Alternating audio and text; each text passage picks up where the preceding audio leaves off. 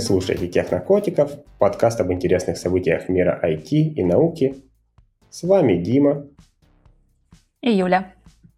И Жора. Выпуск четвертый. Поехали.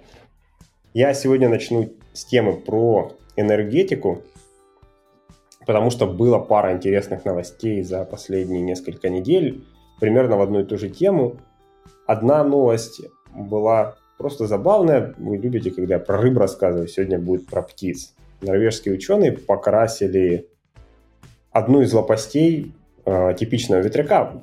Кто видел, они там чаще всего три лопасти э, у ветряных электростанций. Они покрасили одну из лопастей в черный цвет, чтобы цвет как бы менялся, и ветряк был более заметным. И благодаря этому они снизили смертность птиц, которые оказываются на этих ветряных электростанциях, погибают на 70 с лишним процентов примерно. Они точно еще не знают, потому что мало птиц, всего одна станция, которую они потестили. Но первые результаты очень интересные. А почему мне эта новость зацепила? Потому что много сейчас появилось новостей про зеленые технологии, которые не такие зеленые, только об этом никто не думает. Некоторые из них э, токсические материалы какие-то выбрасывают, некоторые из них убивают птичек таким образом. У нас тут э, недалеко есть в Неваде солнечная электростанция, на которой птички поджариваются. Потому что солнечные электростанции бывают двух видов. Бывают те, которые с фотоэлементами, а бывают те, которые просто куча зеркал, они греют бадью с маслом, которая кипит и вращает ту же самую турбину. Вот на такой станции птицы, пролетающие мимо, они эту волну тепла не видят и превращаются в курей гриль прямо на лету э, в довольно больших количествах. Там подсчитали около 3,5 тысяч птиц в год поджаривается на одной вот только этой электростанции. Мы теперь знаем, где находится главный офис KFC. Да, там, наверное, можно было бы за бесплатно. Ну, во всяком случае, для сотрудников KFC. Вот. Вторая новость примерно в эту же тему.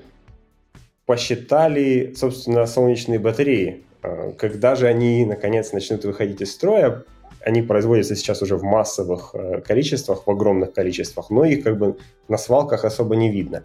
Большинство производителей заявляют срок службы 25 лет для солнечных батарей. И массовое производство началось ну, где-то на рубеже 2000-х. До этого они там, не знаю, в калькуляторах встречались, но на крыше их э, пачками не ставили. То есть через 5 лет эти батареи начнут куда-то выбрасываться. И оказалось, что каких-то хороших механизмов э, переработки, какого-то грамотного ресайклинга для них нет. Это означает, что примерно 6 миллионов тонн батарей начнет э, выбрасываться ежегодно, и по подсчетам где-то к 50 году 78 миллионов тонн э, износится вот из тех, которые произведены на сегодняшний день, их огромной пачкой нужно будет выкинуть. 6 миллионов тонн – это для сравнения ну, где-то, не знаю, где-то 10% от того, что мы выбрасываем сейчас в целом э, электроники. Там 50 с лишним тонн примерно, э, миллионов тонн оценивается это в год. И электроника, естественно, растет еще большими темпами. Там, даже к 30 году планируют, что, скорее всего, люди будут выбрасывать 70 миллионов, а потом и до сотни дойдет. Почему батареи – это проблема? Потому что с электроникой хотя бы есть при этом не работает. Финансовая какая-то инициатива, предполагается, что если ну, металлов станет меньше, а их станет меньше, это будет еще дороже и будет более выгодно добывать металлы из выброшенной электроники. Опять же, прикинули, из того, что сейчас выбрасывается, можно извлечь где-то 17% в сумме на 57 миллиардов долларов в год. Опять же, для сравнения, бюджет России 21 миллиард. То есть это такие две с половиной России можно Э, прокормить э, просто на выброшенной электронике, на ценных металлах.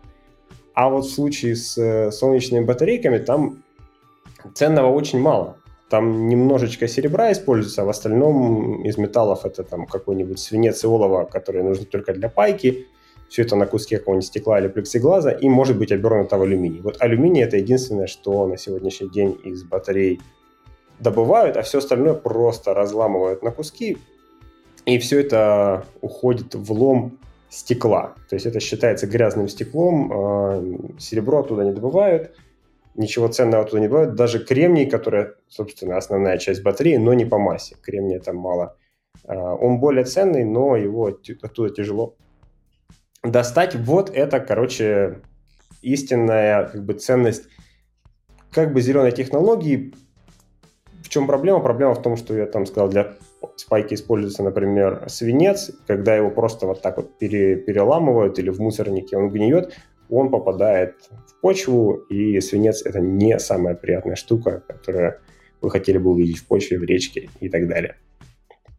Вот такая а, новость, или вот такая пачка новостей. Что в этих новостях радует, то что об этом задумались. Э, кто-то придумал, как спасать птичек на электростанциях, кто-то сейчас э, занялся разработкой технологий по ресайклингу солнечных батарей. У нас есть еще 5 лет до того, как первые 70 миллионов тонн поступят на свалки. Можем подготовиться. Слушай, меня удивила цифра в 70 миллионов тонн, а, потому что по оценке а, фонда, Всемирного фонда дикой природы, около 10 тонн пластика попадает в мировой океан ежегодно. То есть... Миллионов, вероятно. 10 миллионов, да, тонн пластика попадает ежегодно. То есть ты говоришь о 70 миллионах тонн, правильно я услышал? Это суммарно, это же не то, что в океан попадает. Это оседает на свалках, это что-то из этого ресайклится.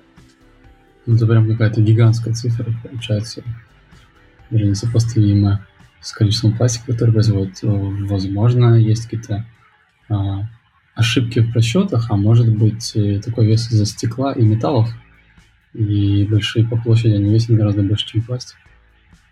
Но в любом случае, конечно, да, заставляют задуматься. Э, да, они нелегкие. Там, как я сказал, полезной, как бы полезной массы очень мало. Кремний – это тонкий слой, на котором сверху лежит кусок плексиглаза, который этот кремний защищает, под которым снизу подложка из чего-то тяжелого, ну, либо из алюминия, чтобы было полегче, на котором это все держится, и это большая часть массы батарейки. Да. Да, ну, радость, наверное, в том, что э, умирают такие батареи не в один день, не просто бах, перестали служить, да, то есть они постепенно снижают свою эффективность.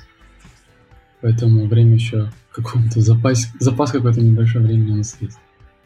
Да, кстати, про это они тоже писали, и тут интересный момент. Часть батарей, которые, ну, в хорошем состоянии, да, они потеряли там половину своей эффективности, но они, в принципе, могут еще работать. Как они ресайклятся? Да никак, их просто переупаковывают и продают э, в более бедные страны.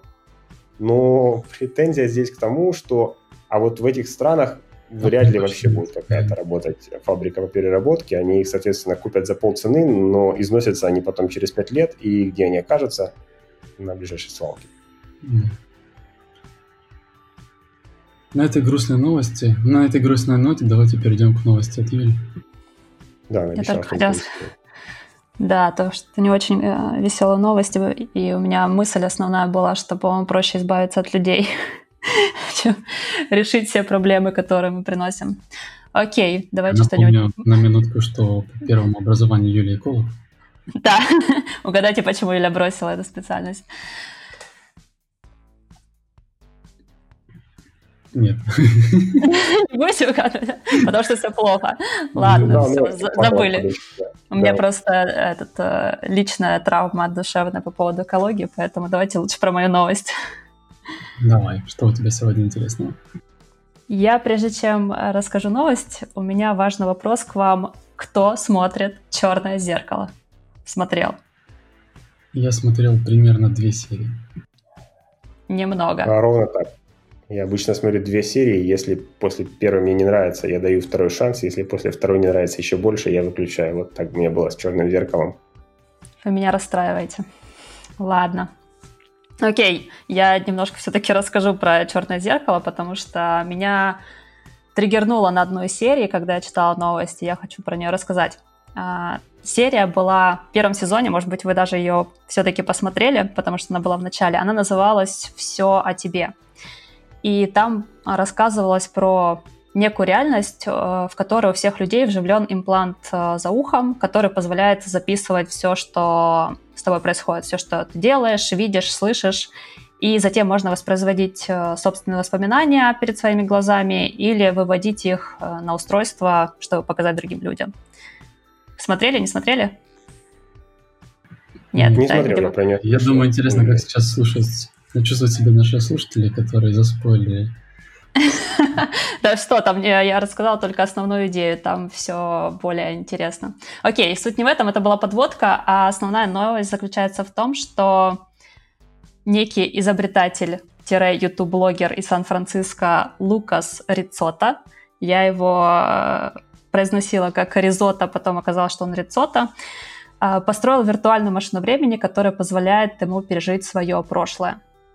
На самом деле машина времени, наверное, звучит громко, потому что там все немножко проще, но то, что он сделал, действительно помогает э, перемещаться по воспоминаниям и проживать э, какие-то события своей жизни в виртуальной реальности.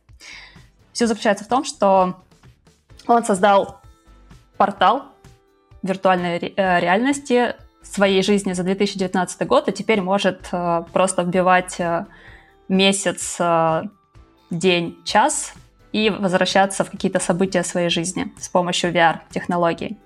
Как он это сделал? Все кажется очень просто. Он решил, что он будет записывать каждый свой день. Он ходил весь 2019 год э, с камерой.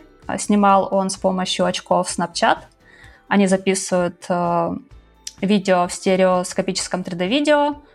Затем он всю эту огромную видео обработал, у него получилось э, огромное количество жестких дисков, на которых он хранит это видео. Затем он написал программное обеспечение, которое позволяет быстро обращаться к определенной дате. А, затем он разработал виртуальную комнату, в которой он там воссоздал портал. Э, мне понравилось, что он вдохновлялся порталом из э, Гарри Поттера, из каких-то игр.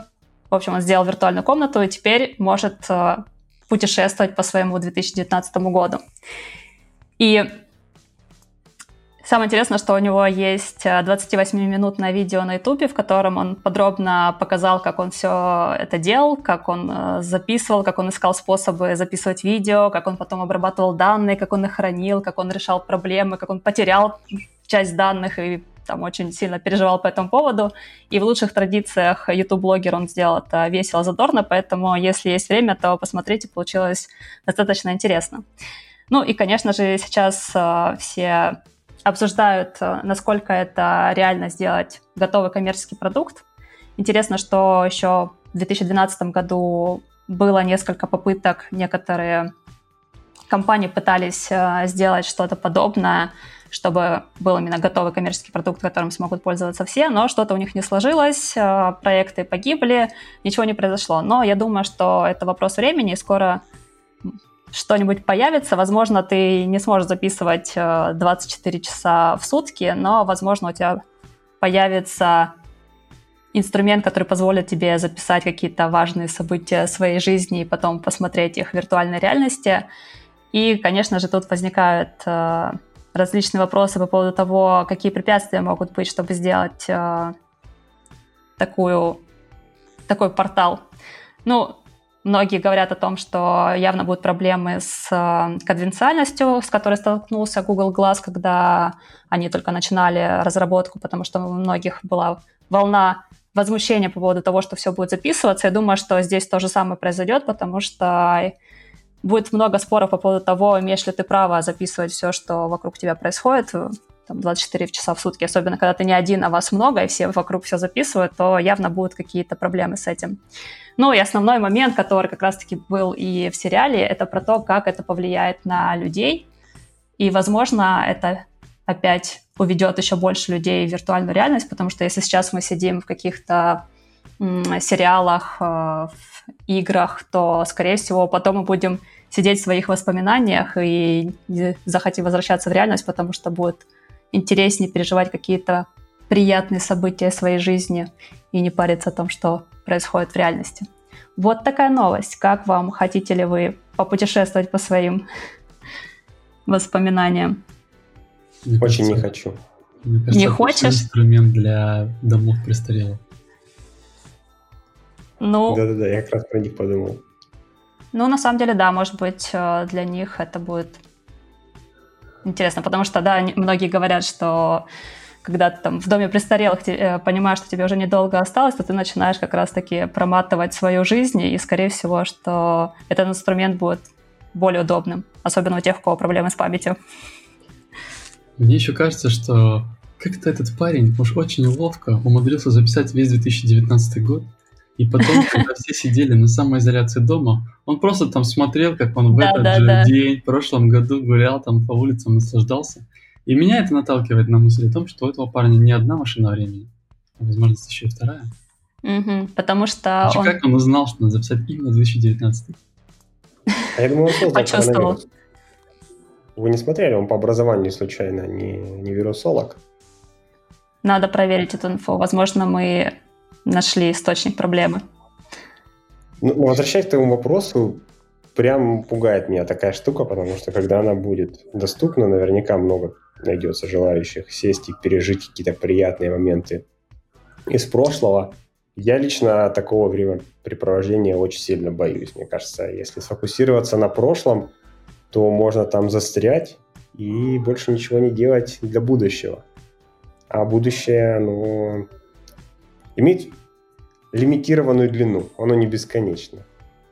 Ну вот, но там вообще много проблем возникает. И вот если бы вы посмотрели серию, про которую я рассказывал, вы бы сейчас э, поняли, что там не только проблема в том, что ты можешь остаться в этой реальности и прокручивать э, все время свои воспоминания, что там еще куча проблем э, возникает из-за этого. Вот, так что посмотрите серию. я думала, вы скажете, что да, вы поклонники «Черного зеркала», а выясняется, что я только я одна смотрела. Ну ладно, я попробую. Меня техническая mm-hmm. сторона интересует. Он там не объяснял, как именно он записывал день. Э, вот эти очки Snapchat, они не то чтобы сильно лучше, чем Google Glass был в плане батарейки. А ну, Google ну, там... Glass, когда я начинал пользоваться, там ну, 30 минут можно было видео записать. И примерно столько же лимит э, снэповских очков. Вот 30 минут непрерывного видео, где-то так, я не помню, ну не знаю, может я вру, может там час, но вот это все, что они могут выжать из батарейки. У него там должен быть, наверное, там рюкзак с проводом, тянущимся к голове для непрерывного заряда или что-то такое. Ну, он там вначале рассказывал про то, как он а, пытается найти, э, точнее, пытался найти различные способы, как а, записывать видео, пытался там какими-то своими решениями прикрутить камеру к голове из этой серии. Но я так э, поняла, что все-таки он остановился на этом. Да, там есть ограничения, понятно, что у него была куча проблем с этим, и там даже видео показывают этот мешок этих э, дисков, с которыми он работал, поэтому чувак заморочился, ничего не скажешь. А он свою жизнь в паблик выложил? Ну, там есть нарезочки, но я не видела, чтобы он прям полный доступ дал к своей жизни, но нарезки были прикольные. То есть он как раз 2019 год путешествовал, активно провел э, весь год, так что ему реально было чем заняться на самоизоляции. Окей, okay, молодец. Мне кажется, что ничего страшного там нет. В принципе, у нас сейчас есть фотографии, у нас сейчас есть э, те же Instagram Stories, где люди записывают видео с телефона. И ничем это фактически не отличается, это просто альтернативный формат записи каких-то событий, времени, фиксации его в электронном виде. И я не думаю, что мы будем проваливаться в воспоминания. Ну, как часто мы пересматриваем фотки? Не знаю, ты открываешь альбом, смотришь там с э, фотографии со времен студенчества, полистал, вечером повздыхал, что ты уже не молод. И все, на следующее утро ты идешь снова бодренький на работу. Так что я думаю, здесь ничем сильно отличаться не будет, но будешь ты просто вместо фотографии листать, ты будешь одевать какой-то шлем, и в нем уже наслаждаться атмосферой того времени. Я Не задам думал, только один вопрос. Я просто хочу у Жоры узнать, сколько времени он проводит в соцсетях и за просмотром видосиков в день, если он не видит никакой проблемы в этом. Это слишком личный вопрос, я не буду на него отвечать. Понятно. Да немного. Это был уже ответ э, Жоры. Да, я не думал, что это скажу, но Инстаграм, он этим и хорош. Он не дает тебе посмотреть э, фотографии сильно назад. Они даже сейчас еще раз обновили интерфейс, чтобы ты буквально вот последнюю видел, а потом просто рандомный став, которые, которые смотрят люди, которые залипают. Но не твой став и нет твоих друзей. Да и это хорошо, вот, но, например, мне буквально... помогает не залипать. Буквально вчера, Дим, я открываю Инстаграм, и он мне говорит, посмотрите на фото, которое вы сделали ровно год назад в этот день. И он сам напоминает даже, смотрите, типа, чувак, было весело. А, ну это есть. Да, я про ленту. Не, ай, подожди, я про ленту слышала другую новость, что они наоборот убрали эту штуку, которая а, останавливала тебя, говорила, что ты все посмотрел, они тебе делают бесконечную ленту теперь. Она Нет, бесконечная, но она состоит из рандомного трэша, поэтому у меня к ней нет а. никакого интереса. И это прекрасно. Ну, я думаю, что они, они поработают над этим, и все будет нормально. Ты будешь дальше залипать. Вот тогда я расстроюсь. Так, ну, а у меня сегодня новость про транспорт беспилотный. Но я думаю, уже всем немножко надоели эти новости про новые беспилотные автомобили, грузовики, внедорожники. Поэтому сегодня будет новость про беспилотные самолеты. А, есть маленький стартап, а, находится он в Сан-Франциско, называется X-Wing. И буквально там пару месяцев назад они получили э, инвестиции где-то там около 10 миллионов э, долларов. И чем они интересны? Тем, что компания пытается сделать а, беспилотные самолеты, но это не совсем правильно будет так сказать, потому что они скорее делают софт, который будет позволять становиться самолетом беспилотным. И в этом их основная оригинальная идея, что в том, что они хотят интегрироваться с э, большим количеством да, производителей авиатехники и не создавать какой-то свой уникальный новый транспорт, э, построенный с нуля. А, они считают, что такой процесс гораздо дешевле, гораздо выгоднее и позволит текущему авиапарку да, уже перестроиться на новый лад. Как известно, там, самолеты, они не так устаревают, как автомобили, например, и э, если для автомобилей год выпуска имеет достаточно большое значение, то для самолета нет. Очень много в легкомоторной технике там используется 60-х, 50-х годов, и самолеты находятся в абсолютно отличном состоянии.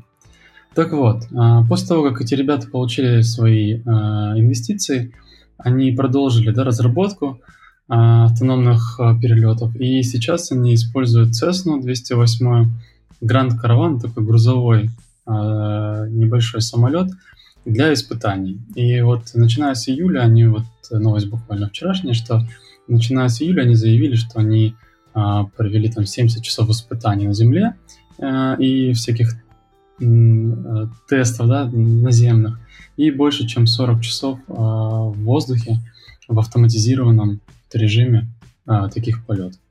Cessna 208 позволяет э, делать недалекие сильно перелеты, это 500 миль, то есть где-то примерно 600-700 километров, и она нацелена на какие-то локальные грузоперевозки. Вот, такая вот новость, э, как мне кажется, очень интересная. Uh, у компании уже есть часть лицензий, которые, сертификатов, которые им позволяют запускать самолеты, да, и работать с ними и они сейчас все еще занимаются получением дополнительных сертификатов для того, чтобы а, делать беспилотные перелеты. Вот. И как они говорят, что, конечно, сейчас еще есть какие-то законодательные ограничения, но все дело в целом быстро развивается, и они параллельно пишут софт, параллельно лицензируются. А, в общем, прогресс идет. Вот такой вот интересный самолет. А, и вообще интересные да, самолеты могут появиться прямо в будущем. К вам вопрос. Насколько вы доверяете больше софту, нежели людям? Готовы ли, бы, готовы ли были бы вы полететь на таком беспилотном а, самолете куда-то в рейс? Я так каждый раз летаю большие самолеты проводят сколько там, 80, 90, 99 процентов да, времени. Ну, они контролируются человеком. Все равно есть человек, который в нештатной ситуации там сможет что-то сделать. Вряд ли он сделает это лучше, чем машина, но тем не менее а, он есть какой-то дополнительный контроль, да. Здесь же речь идет о полностью беспилотном самолете. То есть никого не будет в кабинке. Абсолютно. Ну, ну это хорошо. Видишь, они интересно нацелились именно на грузовой сектор, где грузовые перевозки, там, где нет вот таких вот эмоций, человеческого фактора, а, восприятия, да. Поэтому там все проще. Но рано или поздно, я думаю, это придет и в гражданскую авиацию, в пассажирскую. Да, это хорошо, потому что вот обкатать на грузовиках, это, наверное, лучшая идея, которая могла при, прийти им в голову. Я смотрю на эти самолеты, и меня, честно говоря, удивляет, почему они до сих пор не продвинулись никуда. У них эти автопилоты последние, не знаю сколько, 30 лет. А, советский Буран слетал в космос и сам сел без пилота. Тоже сколько? 40 лет назад? Даже не помню. Очень давно.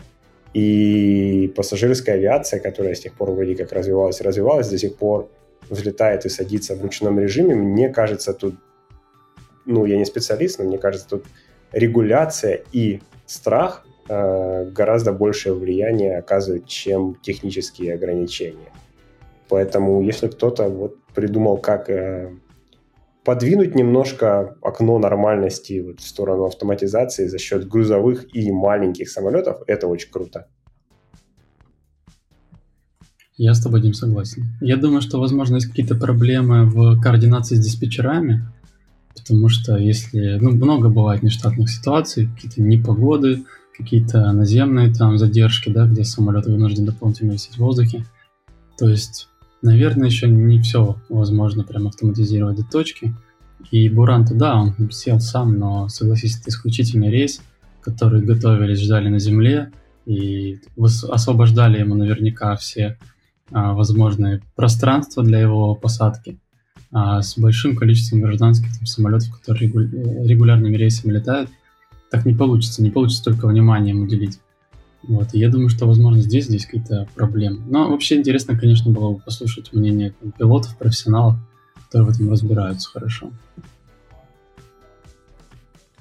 Я Юль, несколько ну... лет назад, да, я вот хочу рассказать, что я несколько лет назад присмотрела все серии расследования авиакатастроф на Discovery, и у меня так и не сложилось понимание, а, кому все-таки больше нужно доверять людям или машине, потому что, ну, любое, любая авиакатастрофа, она была из-за комплекса факторов, что там был и человеческий фактор, и что-то вышло из строя. Поэтому тут вопрос такой неоднозначный. Но мне кажется, все равно автоматизация будет приводить э, к минимизации ошибок в любом случае, потому что, мне кажется, люди все-таки чаще ошибки совершают, чем машина. Вопрос, сколько ты потом не летала после того, как посмотрела все сезоны? Слушай, я наоборот перестала бояться летать, потому что там были случаи, когда казалось, ну вообще невозможно выжить, и люди выживали. И я поняла, что ну я все, можно расслабиться. То есть даже если ты терпишь э, крушение, то это еще не факт, что ты сто процентов погибнешь. Я там, меня убедила одна серия, советую посмотреть, когда э, в воздухе сорвало крышу самолету. Ну, он небольшой там самолет был, который между островами летал. В общем, ему реально оторвало крышу, люди как в кабриолете летели там а, самолет опустили ниже, чтобы они могли дышать. И он приземлился, все выжили, погибла только одна стюардесса, которую вместе с крышей выкинула за борт. Вот такая история. Стюардесса уже На такой оптимистичной ноте стоит заканчивать выпуск. Не, это хорошая новость. Люди выжили, люди э, почти весь... Люди выжили, а стюардесса нет. Ну, слушай, Блин, вы услышали то, что самолет без крыши был? Я представил пассажиров просто. Ну, я согласен, Джора. На этой оптимистической ноте мы прощаемся с вами. Всем пока. Пока. Пока.